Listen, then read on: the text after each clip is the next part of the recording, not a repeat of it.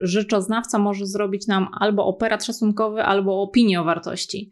I tutaj większość osób wie, że rzeczoznawca robi operat i bardzo często zamawiają taki operat u rzeczoznawcy. Natomiast w przypadku zakupu mieszkania właśnie na własne potrzeby, na wynajem czy na flipa, możemy zamówić opinię o wartości. Nie potrzebujemy całego operatu, który jest najczęściej kilku, kilku kilkunastostronicowym dokumentem.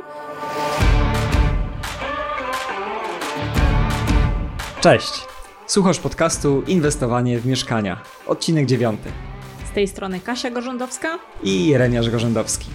Dzisiaj zapraszamy Cię do odcinka, w którym rozmawiamy o analizowaniu cen mieszkań. To ważny odcinek dla wszystkich inwestorów. Notatki i wszystkie odcinki podcastu znajdziesz zawsze na stronie inwestowaniewmieszkania.pl. Podobają Ci się nasze odcinki? Oceń proszę podcast w Spotify lub Apple Podcast. Już to zrobiłeś? Dzięki. A teraz porozmawiamy już o cenach mieszkań i stawkach najmu.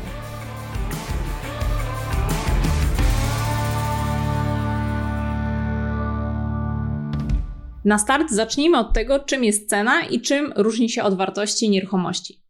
Jeśli miałeś do czynienia kiedyś z operatem szacunkowym od rzeczoznawcy majątkowego, to pewnie widziałeś, że mowa tam o wartości nieruchomości. Natomiast na akcie notarialnym notariusz pisze już o umówionej między stronami cenie. Cena to ilość pieniędzy, jaką przekazują między sobą kupujący i sprzedający. Cena to wypadkowa wielu czynników. Mamy też różnice w cenach ofertowych, czyli tych, które widzisz na portalach internetowych, a między cenami transakcyjnymi. Różnica między tymi cenami to najczęściej wynik negocjacji. Wartość natomiast to taka hipoteza ceny. Warto w tym miejscu przywołać definicję z ustawy o gospodarce nieruchomościami. Artykuł 151 punkt 1 mówi, że wartość rynkową nieruchomości stanowi szacunkowa kwota, jaką w dniu wyceny można uzyskać za nieruchomość w transakcji sprzedaży zawieranej na warunkach rynkowych pomiędzy kupującym a sprzedającym, którzy mają stanowczy zamiar zawarcia umowy, działają z rozeznaniem i postępują rozważnie oraz nie znajdują się w sytuacji przymusowej. Pomiędzy ceną a wartością w praktyce zawsze występują różnice. Jak to wygląda? Tak, no myślę, że takim przykładem z życia wziętym to jest y, przykład flipowania, kiedy kupujemy nieruchomość i tak naprawdę następnego dnia możemy tą nieruchomość sprzedać bez remontu, y, nie wyrzucając mebli, śmieci z tego mieszkania, nie zmieniając stanu prawnego, można powiedzieć nic nie robiąc w tym mieszkaniu.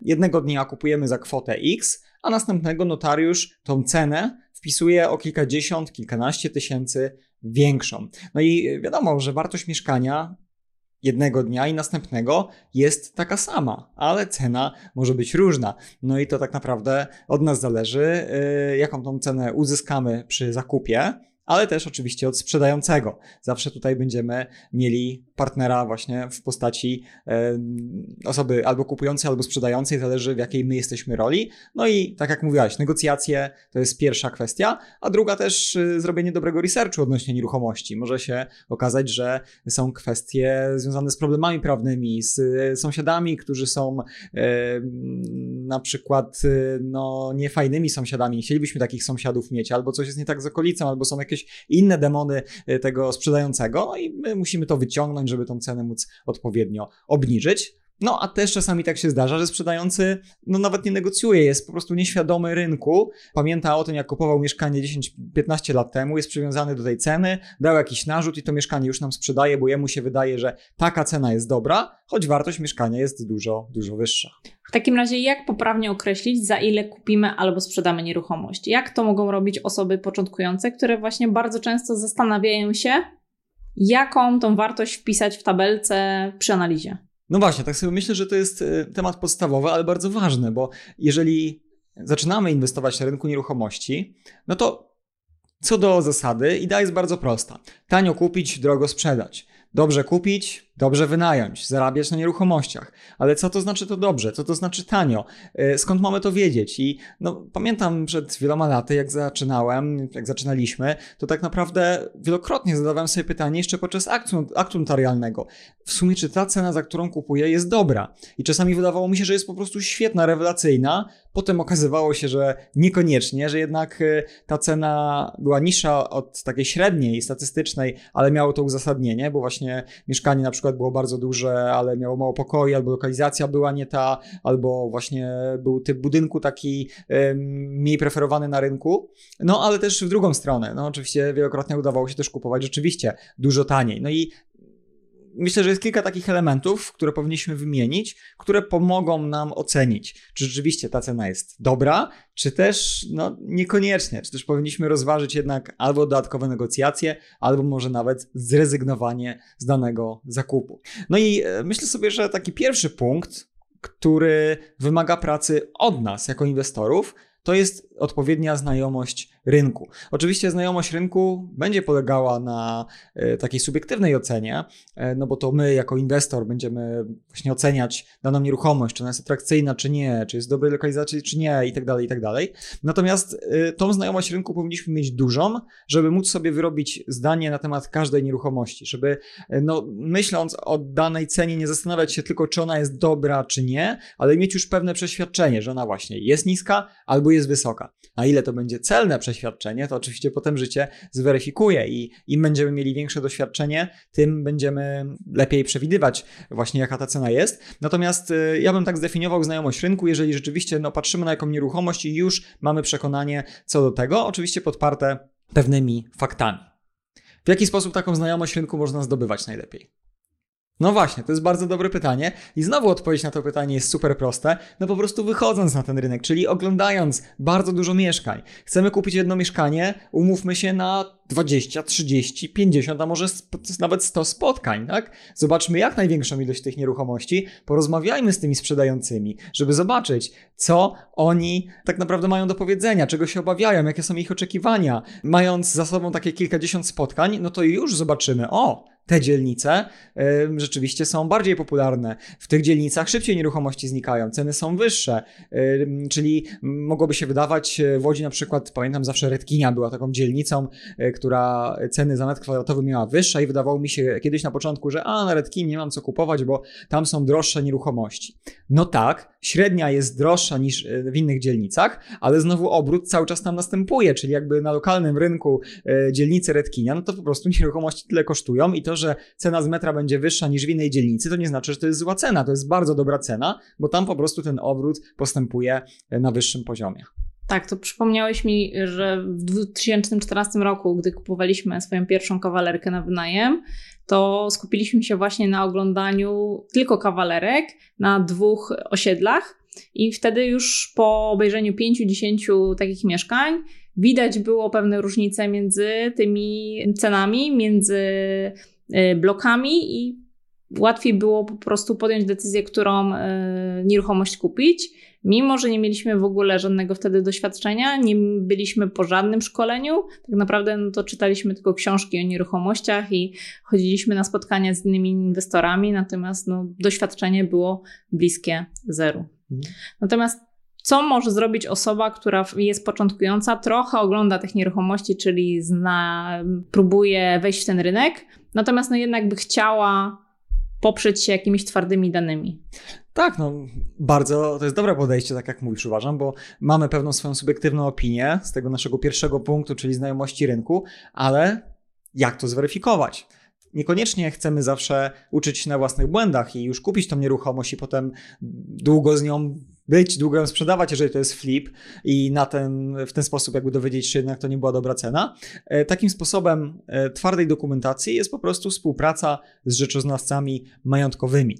Współpraca z rzeczoznawcą e, może być bardzo owocna, choć kosztowna e, w pewnym sensie i mm, przez to wiele osób nie decyduje się na zlecenie opinii o wartości czy operatu właśnie rzeczoznawcy, jeżeli nie musi, bo uważa, że wydanie kilkuset złotych to będzie nadmierny koszt. No, ja jestem dokładnie odwrotnego zdania. Jeżeli czujemy, że potrzebujemy się o rynku więcej dowiedzieć, to lepiej teraz wydać te kilkaset złotych, niż potem tak naprawdę stracić może kilka tysięcy, kilkanaście albo kilkadziesiąt na złej decyzji. Co nam da tak naprawdę rzeczoznawca? Dlaczego mówimy, że rzeczoznawca majątkowy może nam pomóc? Czy on z nami chodzi na te nieruchomości, ogląda te mieszkania, yy, wypowiada się na temat każdej nieruchomości? No właśnie, nie, rzeczoznawca ma swoje podejście bardziej systemowe, czyli rzeczoznawca ma dostęp do bazy transakcyjnej. I teraz to jest bardzo ważne, że ma dostęp do bazy transakcji, yy, które rzeczywiście miały miejsce, a nie bazuje tylko na ofertach, które są w internecie, yy, czyli ten rzeczoznawca rzeczywiście będzie wiedział, jakie były te ceny na aktach notarialnych. I na podstawie tych cen, niech ich będzie jak najwięcej e, w danym, e, na danym kwartale ulic, e, w danym mieście, żeby rzeczoznawca dzięki po prostu statystyce mógł wyciągnąć pewną średnią.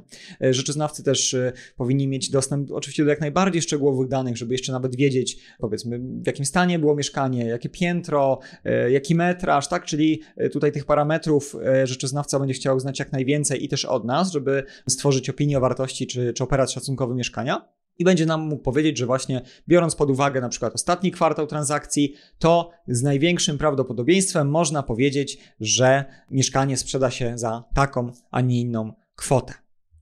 Takie właśnie, taka właśnie metoda nazywana jest podejściem porównawczym. Być może się z tym spotkacie, ponieważ rzeczoznawca właśnie porównuje różne podobne nieruchomości i na tej podstawie stawia hipotezę, że dana wartość mieszkania jest taka, a nie inna. No, co oczywiście ciekawe, gdy weźmiemy dwóch rzeczoznawców do tego samego mieszkania, to pytanie, czy te wyceny będą takie same, czy różne?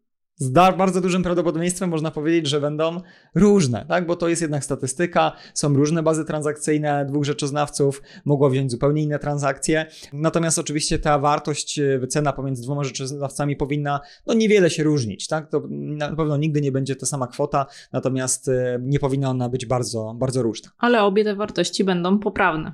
Tak, obie wartości będą poprawne i też dla osób, które już brały kredyt hipoteczny w banku albo będą miały taką okazję, no to przekonacie się, że banki właśnie do tego sposobu wyceny, do takiego sposobu poznawania wartości nieruchomości są yy, bardzo pozytywnie nastawione, ponieważ właśnie zlecają rzeczoznawcom wycenę danej nieruchomości w momencie, kiedy klient chce wziąć kredyt i bazują na tym, co rzeczoznawca przygotuje, jak oceni tą nieruchomość, ile powie, że ta nieruchomość będzie kosztowała. Rzeczoznawca wyceni, może wycenić ją w stanie obecnym, może wycenić ją w stanie po remoncie hipotetycznie, jak to mieszkanie będzie wyremontowane w danym standardzie i powie bankowi, no właśnie ta nieruchomość tyle jest warta, więc kredytu hipotecznego można y, udzielić klientowi w takiej wysokości. Ja chciałam jeszcze wrócić do tego, co powiedziałeś na początku, bo mówiłeś, że rzeczoznawca może zrobić nam albo operat szacunkowy, albo opinię o wartości. I tutaj większość osób wie, że rzeczoznawca robi operat i bardzo często zamawiają taki operat u rzeczoznawcy. Natomiast w przypadku zakupu mieszkania właśnie na własne potrzeby, na wynajem czy na flipa, możemy zamówić opinię o wartości. Nie potrzebujemy całego operatu, który jest najczęściej kilku, kilku kilkunastostronicowym dokumentem. Możemy poprosić rzeczoznawcę o opinię wartości, czyli taki dokument, w którym rzeczoznawca napisze, ile według niego, ile według y, cen transakcyjnych takie mieszkanie może być warte. Tutaj też kolejna ciekawostka. E, ja z e, właśnie opinii wartości, niekoniecznie operatów, ale z opinii, korzystam e, praktycznie na co dzień, niekoniecznie do swoich nieruchomości, ponieważ chodzi tutaj o projekt eksperta rynku lokalnego. Ja w drugim odcinku naszego podcastu z Piotrem Kremiewiczem opowiadałem o tym projekcie, gdzie pomagamy w całej Polsce inwestorom flipować i wspomagamy cały proces flipowania, kwestie też zbierania kapitału właśnie na te flipy. I my tutaj pomagamy naszym Erlom, ekspertom rynku lokalnego, czyli naszym fliperom, e, właśnie w ten sposób, że prosimy ich, żeby przygotowali opinię o wartości. Ja oceniam tak naprawdę perspektywę na przeprowadzenie flipa z sukcesem w całej Polsce, nie znając bardzo szczegółowo innych miast, ale dzięki dokumentom, które gromadzimy, jestem w stanie rzeczywiście ocenić, na ile taki sukces e, ma szansę właśnie się zdarzyć, na ile nie. No i opinia o wartości to jest właśnie jeden z tych elementów, o które, który jest dla mnie ważny, o który zawsze prosimy, ale ciekawostka polega na tym, że na te dziesiątki, setki transakcji, które się gdzieś tam kończą ostatecznie, nie przypominam sobie, żeby chociaż raz zdarzyło się, żeby nasz flipper, nasz Earl sprzedał mieszkanie właśnie w takiej cenie, jak rzeczoznawca przewidywał, jak posta jaką postawił hipotezę. No i to jest naturalne, to jest oczywiście normalne, ponieważ no, to było jakieś przewidywanie, a ten czynnik, e, czynników, które stanowią o tym, jaka ostatecznie będzie ta cena na akcie notarialnym jest wiele. Natomiast yy, zazwyczaj to też jest tak, że ta opinia jest takim bezpiecznikiem i raczej nie zdarza się, żeby ta cena sprzedaży była poniżej tej opinii rzeczoznawcy, tak? Czyli też oczywiście tutaj myślę bardziej o sprzedaży w górę, że ostatecznie no, udaje się sprzedać za przynajmniej troszkę, albo czasami dużo wyższą cenę niż to jest właśnie, niż to wynika z opinii e, o wartości, która jest przygotowana przez rzeczoznawcę majątkowego. Jeszcze warto tutaj wspomnieć, że niektórzy inwestorzy zgłaszają nam, że nie każdy rzeczoznawca chce robić taką opinię o wartości. I czasami trzeba chwilkę poszukać na rynku takiego rzeczoznawcy, który takie opinie będzie chętnie robił.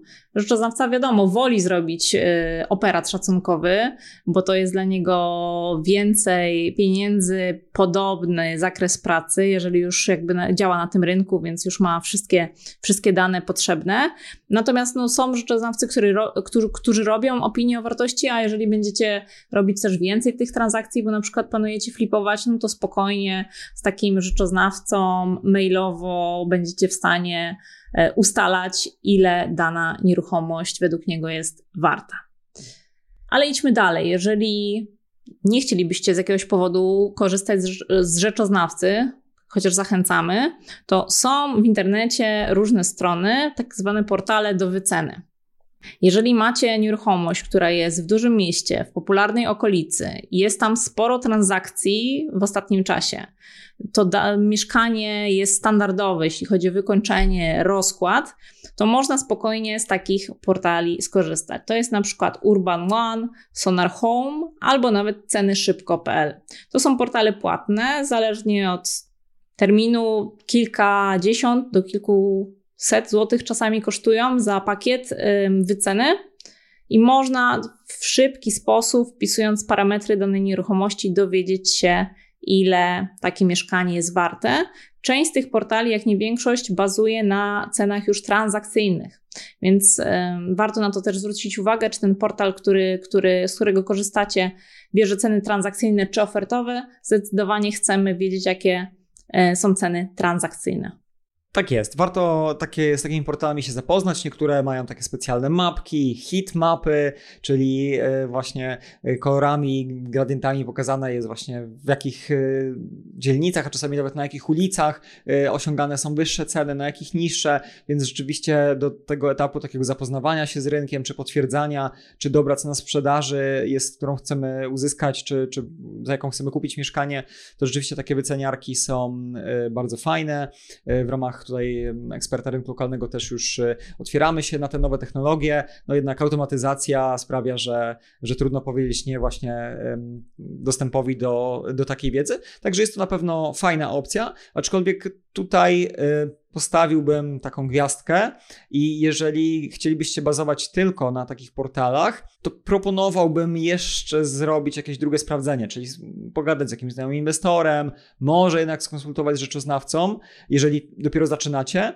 ponieważ y, no, mam taką obserwację, że jednak dość często ta wycena z wyceniarki automatycznej, czyli ze strony, odbiega od takiej wartości, którą nawet rzeczoznawca y, mi robił i to dość y, istotnie.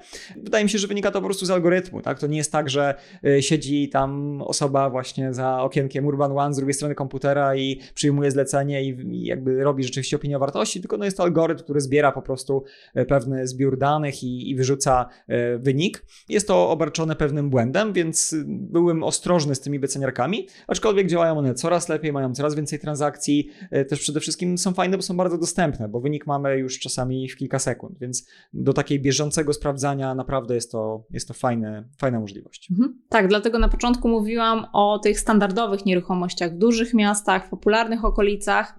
W każdym innym przypadku, jeżeli masz mniej popularną dzielnicę, mniejsze miasto, jakiś inny rodzaj nieruchomości, problem może prawny, niestandardowy układ, to zdecydowanie warto zasięgnąć pomocy rzeczoznawcy i tutaj te wyceniarki no, nie pomogą. Okej, okay, mamy za sobą już kilka sposobów na to, żeby ocenić, jaka powinna być cena nieruchomości.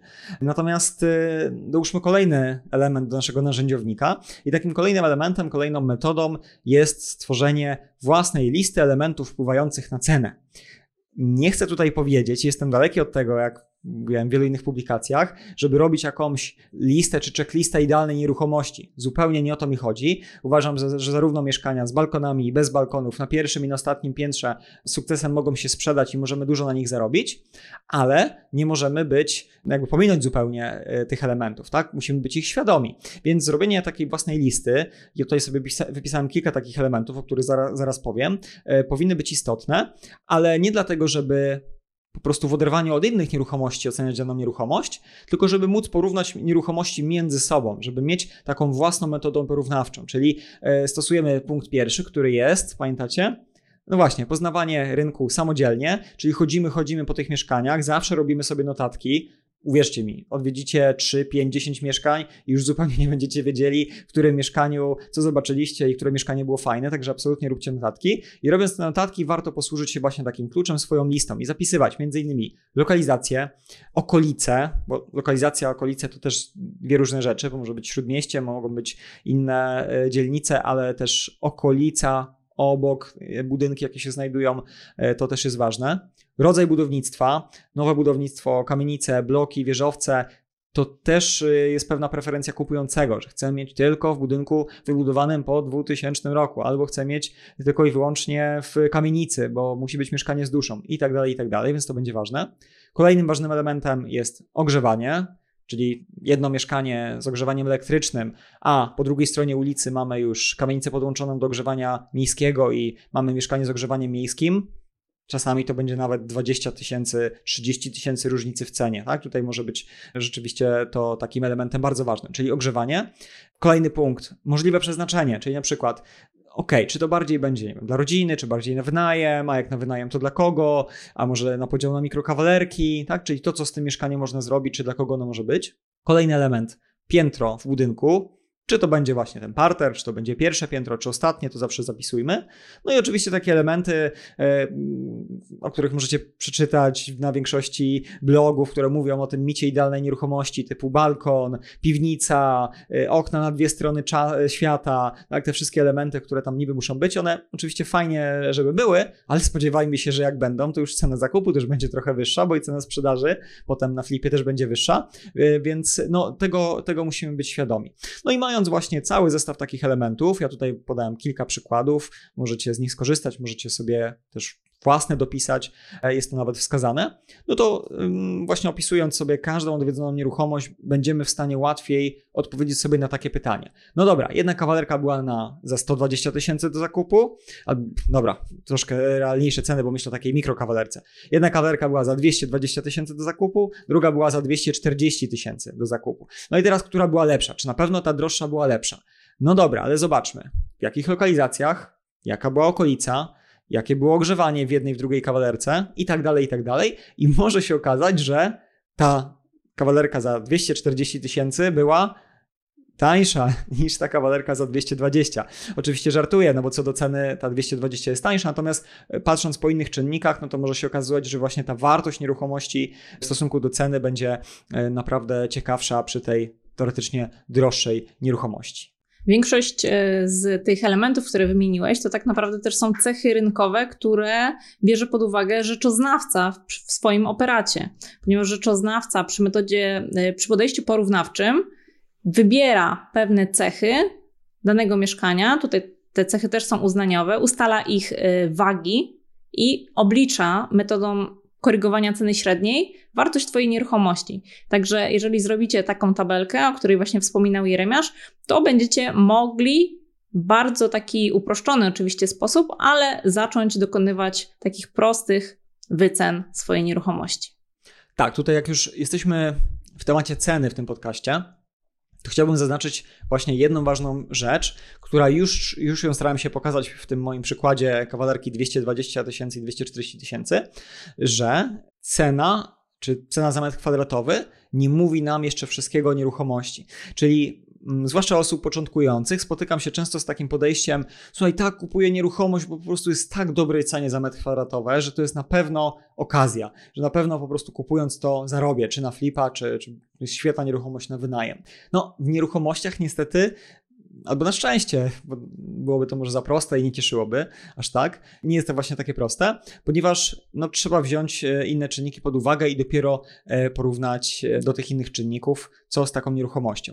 Warto też zastanowić się, jak natrafimy na taką nieruchomość i cena jest bardzo niska, jeżeli na pierwszy rzut oka wszystko gra, z czego to jeszcze może wynikać? Bo może wynikać też nie z tych parametrów typowo typu lokalizacja, ogrzewanie i tak dalej, ale z problemów prawnych. Może jest tutaj jakaś współwłasność e, i jest problem z jednym ze współwłaścicieli. Może e, na przykład okazuje się, że w księdze wieczystej w ogóle nie jest ujawnione pomieszczenie łazienki czy kuchni, bo to był jakiś stary lokal w kamienicy, wydzielony na starych zasadach, natomiast e, no, tak naprawdę formalnie nie ma w nim pomieszczeń, które w tym momencie no, muszą być, żeby mieszkanie istniało. Może jest jakaś hipoteka, Y, instytucji sprzed kilkudziesięciu lat, która już nie istnieje. Może to być hipoteka nawet na kilka groszy, ale będzie ona potencjalnie dużym problemem właśnie prawnym e, związanym z tą nieruchomością. Więc no, musimy kompleksowo ocenić e, ten status prawny, żeby też dowiedzieć się, czy ta cena jest rzeczywiście niska. No my ze swojego życia mamy też przykład takiej nieruchomości, gdzie wydawało nam się, że cena za metr kwadratowy jest bardzo niska. Kasia, możesz opowiedzieć? Tak, to były jedne z pierwszych flipów, które robiliśmy. Kupiliśmy naprawdę super tanie mieszkanie. Tam też był mały problem związany z hipoteką miasta i bonifikatą, które dana osoba y, sprzedający do, otrzymał i trzeba było tam mały, mały problem rozwiązać, więc wydawało nam się, że ta cena jest naprawdę świetna i patrząc na cenę z metra, no to była rewelacyjna. Natomiast y, Potem ten flip wyszedł średnio, wyszedł na plus, ale mały plus, e, dlatego że to było mieszkanie, z tego co pamiętam, około 90 metrów. Miało dwa pokoje, w tym jeden przejściowy, i była bardzo słaba możliwość podzielenia tego na więcej pomieszczeń. Także ten układ był totalnie nieatrakcyjny i mimo naprawdę ciekawej lokalizacji, to jednak te 90 metrów na te dwa pokoje, ewentualnie trzy, ale wtedy naprawdę takie pokoje byłyby małe, no nie był atrakcyjny rynkowo i ten pomysł, który mieliśmy wtedy z zakupem super taniego mieszkania, patrząc przez pryzmat z metra kwadratowego, no nie był udany, ponieważ nie wyszło tak, jak chcieliśmy. Okej, okay. idąc dalej i myśląc o kolejnych y, sposobach patrzenia na cenę, czy określenia tej ceny, warto wspomnieć o innym podejściu, związanym właśnie z wyceną nieruchomości, czyli o podejściu dochodowym, czyli takiej wycenie na podstawie bieżących czy też przyszłych przychodów. Oczywiście dla rzeczoznawcy będzie to temat znany, choć przede wszystkim utożsamiane z lokalami komercyjnymi, czy nawet z firmami, tak? ale mówiąc o nieruchomościach, no to bardziej lokalami komercyjnymi, gdzie taki sposób wyceny jest dość popularny. Natomiast na rynku mieszkaniowym rzeczoznawcy raczej nie praktykują tego e, rodzaju wyceny i tutaj raczej ten sposób będzie ciążył na nas. O co tutaj w ogóle chodzi? Mowa tutaj przede wszystkim o tym, żeby określić, jaka jest wartość nieruchomości przez pryzmat tego, ile ta nieruchomość będzie nam przynosiła z najmu.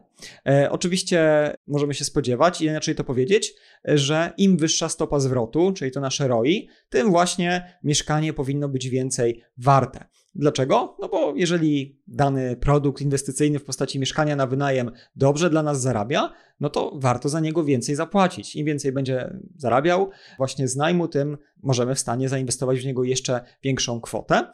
No i ten temat dla osób, które sprzedają i kupują gotowce inwestycyjne jest znany i takie osoby są świadome, że często e, decydują się na zakup nieruchomości za cenę wyższą niż tą wskazaną przez rzeczoznawcę właśnie podejściem porównawczym, dlatego, bo nawet są z tego zadowolone, ponieważ inwestują swoje pieniądze i otrzymują lepszą stopę zwrotu. Policzenie ROI to jest oczywiście temat na e, osobny podcast, na osobne spotkania, natomiast wiele informacji w internecie na ten temat e, możecie znaleźć, więc e, spokojnie można dowiedzieć się, jak to zrobić.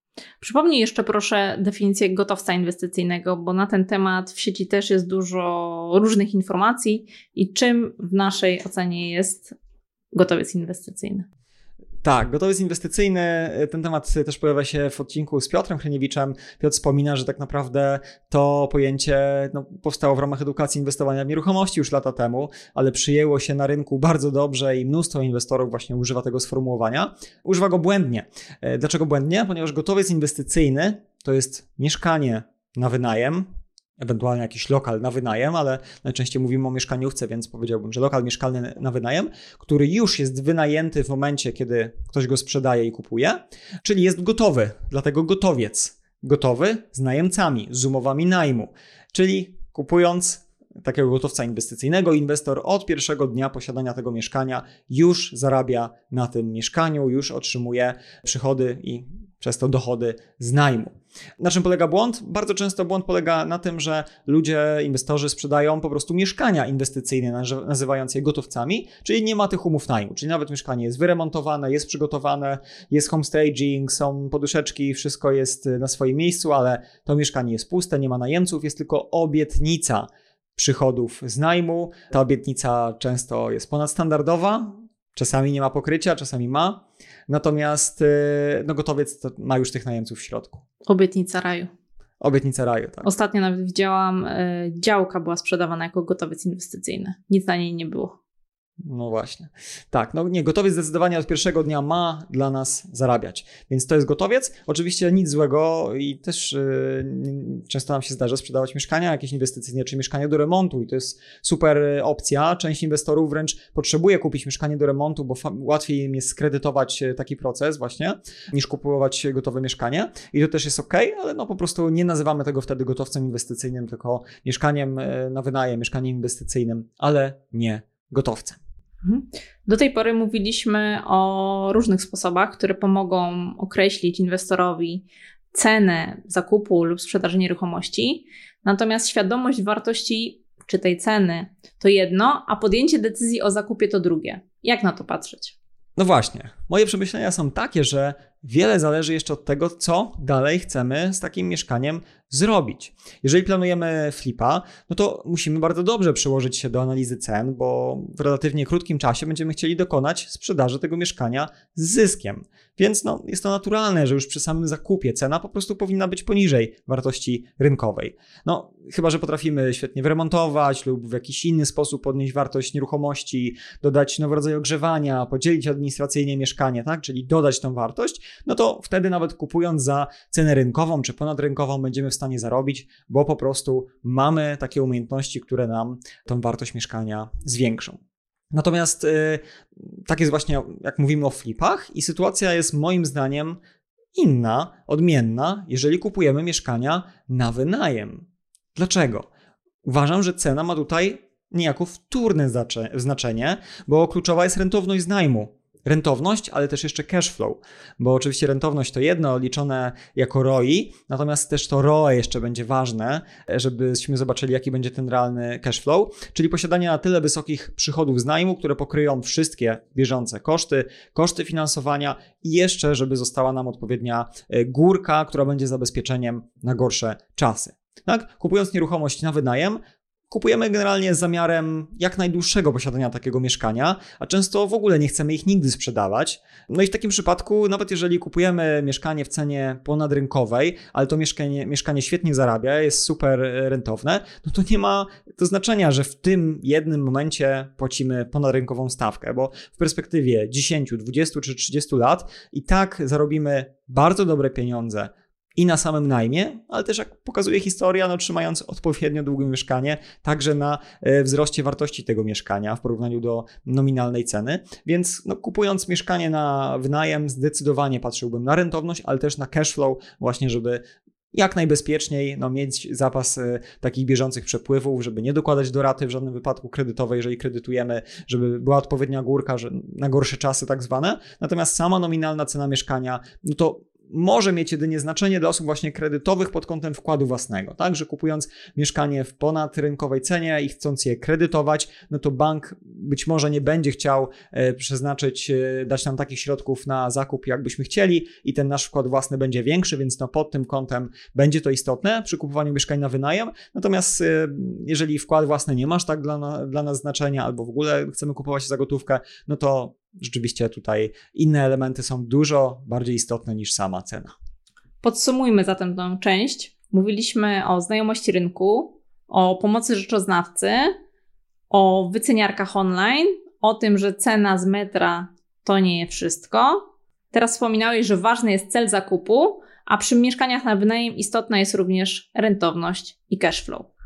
Czyli wiemy, jak dobrze kupić mieszkanie, a co, kiedy chcemy wynająć to mieszkanie? Czyli kupiliśmy to mieszkanie albo zastanawiamy się nad tym zakupem, natomiast zastanawiamy się, za ile to mieszkanie się wynajmie. To jak do tematu czynszu podejść? No tak, można zadać sobie pytanie, czy analogicznie do cen zakupu. Poniekąd tak, ale są pewne drobne różnice, o których warto powiedzieć. No i na początku mówiliśmy sobie o y, pracy rzeczoznawcy czy wyceniarek. Czy tutaj jest taka możliwość, żeby również zlecić rzeczoznawcy, żeby określił nam, jaki będzie e, dochód czy przychód z najmu? No, można oczywiście próbować, natomiast w większości sytuacji rzeczoznawca nie będzie miał takich danych, bądź te dane będą dość ograniczone jednak. Dla jakiego względu? Jeżeli chodzi o mieszkanie na wynajem, no to teraz pytanie, czy to będzie kawalerka, czy to będzie dwupokojowe, czy to będzie mieszkanie na pokoje, czy będzie na mikrokawalerki.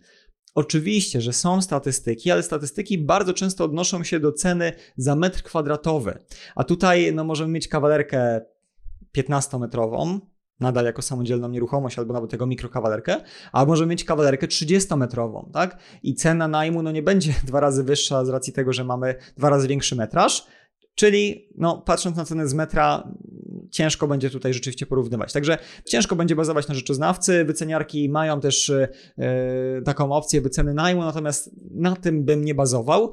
Tutaj będzie bardzo duża praca do zrobienia tak naprawdę przez nas i ciężko znaleźć takie dane twarde, które nam potwierdzą e, nasze przewidywania. Czyli nasza praca będzie polegała na tym researchu rynku. W jaki sposób e, tego researchu rynku dokonywać?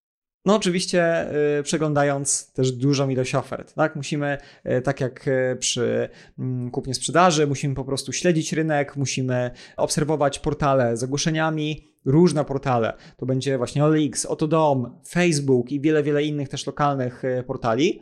Musimy po prostu patrząc po zdjęciach, znowu stworzyć sobie swoją listę kryteriów, patrząc na standard takiego mieszkania, na jakość wykończenia, na ilość mebli, e, na, na te wszystkie elementy. No i na tej podstawie powinniśmy sobie takie zdanie wyrobić. Natomiast pewnie zauważycie, że przy wynajmie zróżnicowanie ofert i taki rozrzut tych cen pewnie będzie jeszcze większy, procentowo oczywiście, nie nominalnie, procentowo, niż przy sprzedaży. Moim zdaniem wynika to z tego, że rynek najmu w Polsce jest nadal bardzo mało sprofesjonalizowany. Jest po prostu bardzo dużo wynajmujących, którzy nie znają się na tym wynajmie. Nie wiedzą, jak robić marketing nieruchomości, nie wiedzą, jak robić homestaging, nie przywiązują do tego wagi, mają złe doświadczenia z najemcami, często w ogóle nie podpisują umowy wynajmu, więc mają potem jeszcze gorsze często doświadczenia z najemcami. No i oni potrafią dać cenę 50%, 60% niższą niż najwyższe oferty, które się znajdują, więc ten rozrzut jest bardzo duży. No a znowu osoby, które profesjonalnie zajmują się wynajmem, potrafią pięknie przedstawić daną nieruchomość, są w stanie właśnie dać, zaproponować właśnie dwa razy wyższe stawki e, najemcom. No i jak się okazuje, to tak naprawdę i te tańsze i droższe nieruchomości się wynajmują, więc e, jakby znowu stworzyć taką własną bazę i pobawić się w takiego rzeczoznawcę, który zbiera sobie dane te transakcyjne wynajmu, można tak powiedzieć, no to zebralibyśmy właśnie i te mm, tanie stawki czynszu najmu i wysokie. Natomiast no, jak siebie tutaj postawić w tej roli wynajmującego, no trzeba się troszkę znać na tym wynajmie, tak? Trzeba odpowiednio przygotować e, to mieszkanie, zadać odpowiednie zdjęcia, odpowiednie przygotowanie i wtedy rzeczywiście jesteśmy w stanie naprawdę wysokie e, stawki najmu uzyskać. Natomiast jest jeden taki sposób, który pozwala już w praktyce, rzeczywiście nie mając jeszcze nieruchomości, ale w praktyce wyczuć ten rynek. Jaki to jest sposób? Tak, można wystawić swoje ogłoszenie i przetestować cenę. Nawet jeżeli nie mamy tego mieszkania jeszcze kupionego, to można spróbować pożyczyć od kogoś zdjęcia albo nawet wrzucić bez zdjęć i zobaczyć, czy to, co my prognozujemy, ta cena, którą prognozujemy, że będzie e, odpowiednia do wynajmu, czy przyniesie nam potencjalnych klientów, czyli czy ludzie po prostu zaczną do nas dzwonić z tego ogłoszenia. I to jest bardzo stary sposób, bardzo sprawdzony sposób i spokojnie w ten sposób również można poznać rynek. Dokładnie. Wspominałem też o takiej liście własnych kryteriów związanych z najmem. Tutaj tylko chcę zaznaczyć, że ta lista z moich obserwacji wynika, że jest inna niż przy flipie. Czyli Tutaj kwestia piętra w mieszkaniu, na przykład tego, czy jest balkon, czy nie, y, czy okna są na dwie strony świata, dla najemców będzie zdecydowanie mniej ważna. Zdecydowanie mniej ważna, to jednak przy kupnie mieszkania, no to tak przyjęło się właśnie patrzeć na te rzeczy i, i część osób będzie y, sprawdzać to i na tej podstawie stwierdzać, że chce kupić daną nieruchomość albo nie, ale dla najemców, gdzie najemca będzie mieszkał tam rok, dwa, trzy, to takie elementy są mało istotne. Zdecydowanie bardziej istotne elementy to lokalizacja, ale też no, trudno mówić o obiektywnie dobrej lokalizacji, bo dla kogoś, kto pracuje w fabryce na obrzeżach miasta, no to lokalizacja na obrzeżach będzie idealna. No ale oczywiście musimy myśleć o takiej, no jak lo, jakby lokalizacji dla większości, tak? Czyli przy uczelni, czy jednak w śródmieściu, no to, to zazwyczaj ta lokalizacja będzie lepsza, chyba że rzeczywiście mamy jakiś park gospodarczy i wtedy tam będzie warto mieć też mieszkanie na wynajem. Także lokalizacja jest ważna. Standard mieszkania też będzie oczywiście ważny musi on być skorelowany z ceną. Po prostu im niższy standard mieszkania, tym niższy czynsz najmu, im wyższy standard, tym wyższy czynsz, czynsz najmu. No oczywiście metraż, ilość pokoi to, to też jest istotne, bo będziemy celować e, do e, innego klienta ilość mebli, umeblowania, tak, żeby najemca wiedział po prostu, y, ile będzie miał miejsca na, na, przechowywanie, czy jest, nie wiem, jakieś miejsce parkingowe. No, to są takie elementy ważne dla najemców, y, więc ta lista kryteriów będzie rzeczywiście troszkę inna niż przy mieszkaniu na flipa. Jeżeli chodzi o zdecydowanie się na to, za jaką cenę w końcu y, wynajmiemy dane mieszkanie, czy pokój, czy mikrokawalerki, no to oczywiście y, trzeba celować jak najwyżej, chcemy zarabiać jak najlepiej na nieruchomościach, ale też y, no, nie ma sensu przeginać w drugą stronę, można powiedzieć. Tak? Pamiętajmy o tym, że zbyt wysoka cena być może będzie realna, żeby za jakiś czas wynająć, ale wymaga długotrwałego poszukiwania najemcy. I to też właściwie tyczy się flipów, bo przy flipie no, zakładamy, że mamy jakieś koszty finansowania, więc czas to pieniądz i czekając tracimy właśnie te odsetki czy utracone korzyści. I tak samo jest przynajmniej. Zbyt wysokie oczekiwania co do czynszu mogą sprawić, że będziemy czekać wiele tygodni czy miesięcy na najemcę i co z tego, e, jak e, że czynsz najmu będzie wysoki, jak będzie półroczny pustostan właśnie w danym mieszkaniu. Może chcesz powiedzieć, jakie mieliśmy doświadczenia, jak szukaliśmy domu dla nas i dziwiliśmy się właśnie, jak domy po 8-10 tysięcy złotych są wystawiane, jak długo stają. Tak, to było spore zaskoczenie. Domy, które kilka lat temu oglądaliśmy, były w cenach dwu, a czasami trzykrotnie wyższych niż pozostałe oferty. E, I zastanawialiśmy się, z czego wynika ta cena wynajmu, i po rozmowie z pośrednikami okazało się, że właściciele tych domów chcieli, żeby były przeznaczone dla menadżerów, dyrektorów na wysokich stanowiskach w różnych korporacjach. I okazało się, że takie osoby tutaj do Łodzi przyjeżdżały. E, I właśnie te domy były za 8, 10, 12 tysięcy wynajmowane, ale okazywało się, że na przykład jeden z domów miał 12-miesięczny pustostan. Także właściciel czekał na tego swojego idealnego najemcę, który zapłaci dokładnie tyle, ile on będzie chciał, ponad rynkową stawkę, natomiast musiał czekać dość długo. I ciekawe, czy liczył te pustostany i utracone korzyści. No właśnie, no, czasami jako wynajmujący będziemy chcieli mieć określonych najemców i warto do tego trochę dostosować cenę czy, czy czas oczekiwania. Natomiast no, weźmy pod uwagę zawsze, jak wpłynie to e, na naszą rentowność. Oczywiście są też elementy ważne w najmie które nie są do końca związane z ceną, tak? Czyli czas trwania umowy, może korzystniej będzie dla nas od razu na dwa lata podpisać daną umowę, jakieś zabezpieczenia, które da najemca, które będą dodatkowo zwiększały, nie wiem, kaucję, czy będzie to najem okazjonalny i będzie dla nas to taką wartością, że będziemy chcieli rzeczywiście tą cenę delikatnie obniżyć. Za chwilę zadam pytanie Jeremeszowi, od czego by zaczął, gdyby miał kupić mieszkanie w innym mieście. Natomiast teraz chciałabym zaprosić Cię do wysłuchania drugiego odcinka tego podcastu, jeśli jeszcze tego nie zrobiłeś. Jeżeli chcesz wiedzieć, na co zwrócić uwagę analizując mieszkania, jak analizować inwestycje, skąd czerpać dane do tabelek, jaki jest najczęstszy błąd przy analizowaniu inwestycji, jakie trzy parametry najczęściej nie doszacowują inwestorzy, czy w jaki sposób sprzedać mieszkanie powyżej ceny rynkowej, to odpal proszę drugi odcinek tego podcastu, w którym Jeremiasz wraz z Piotrem Chryjniewiczem odpowiadają na te pytania. A teraz zapraszam Cię na końcówkę tego podcastu. Jeremiasz, to pytanie na koniec do Ciebie. Jeśli miałbyś dzisiaj kupić mieszkanie w innym mieście, nie znając rynku, to od czego byś zaczął? Jeżeli miałbym dzisiaj kupić mieszkanie w innym mieście, to zacząłbym na pewno od określenia, czy to ma być mieszkanie na flipa, czy na wynajem. Bo tak jak mówiłem, uważam, że przy mieszkaniach na flipa to jest ważne, żeby rzeczywiście cena, e, którą płacimy za daną nieruchomość, była poniżej tej średniej, ponieważ ja chcę w krótkim czasie na tej nieruchomości zarobić. Niekoniecznie skupiałbym się na tym, żeby bardzo podnosić jej wartość. Wolałbym jak najszybciej e, tą nieruchomość sprzedać i zarobić, więc korzystałbym z opinii rzeczoznawców, ze znajomych inwestorów, którzy mogą mi e, podpowiedzieć, czy to jest dobra cena w tej lokalizacji, żeby rzeczywiście mieć pewność, że robię dobry deal.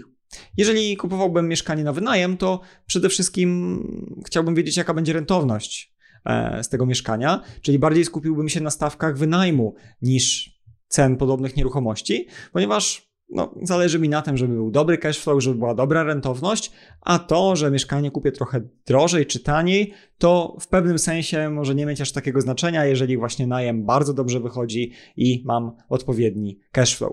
Oczywiście w jednym, drugim przypadku rzeczoznawca, opinia o wartości, wyceniarki e, to były te, by te elementy, na których musiałbym bazować, no bo w innych miastach nie mam tego doświadczenia, czy nie mam czasu, żeby jeździć teraz do Gdańska i oglądać dziesiątki nieruchomości, więc bazowałbym już na istniejących danych e, transakcyjnych, ofertowych i korzystał właśnie sobie z rzeczoznawców, ze znajomych inwestorów, e, może wpadłbym na jakieś spotkanie networkingowe, żeby porozmawiać właśnie tutaj o tym swoim pomyśle i rzeczywiście zobaczyć, co z tego by wyniknęło. Nie no, do Gdańska to byśmy pojeździli poglądać nieruchomości. Akurat tam tak. I jeszcze ostatnie pytanie. Jaką jedną rzecz powinien zapamiętać nasz słuchacz po wysłuchaniu tego odcinka? Powinien zapamiętać, że cena nieruchomości czy cena wynajmu to nie jest taka prosta sprawa. To znaczy, musimy wziąć pod uwagę wiele aspektów. Do czego ta nieruchomość, co dalej się będzie działo, e, jaki jest kontekst zakupu tej nieruchomości, ponieważ sama cena za metr kwadratowy, czy sama nominalna cena nieruchomości, jak ktoś nam powie, wiesz, kupuję nieruchomość za tyle i za tyle z metra, albo kupuję za tyle set tysięcy w danym mieście, to nam naprawdę absolutnie nic nie mówi. Sama cena, czy sama cena za metr kwadratowy w oderwaniu od innych parametrów, od przeznaczenia nieruchomości, jest zupełnie bezużyteczną informacją. Podobają Ci się nasze odcinki? Oceń proszę podcast w Spotify lub Apple Podcast. Notatki i wszystkie odcinki znajdziesz zawsze na stronie inwestowaniewmieszkania.pl. Do usłyszenia w kolejnym odcinku. Cześć! Cześć! Skończyło mi się miejsce na dysku. Co ja tam powiedziałem? No jeszcze czas. Nie, poniżej rynkowej ceny nie może być. Pona, jest ponad rynkowa cena, poniżej rynkowej ceny no, bez sensu. To jeszcze raz odpowiadam na pytanie.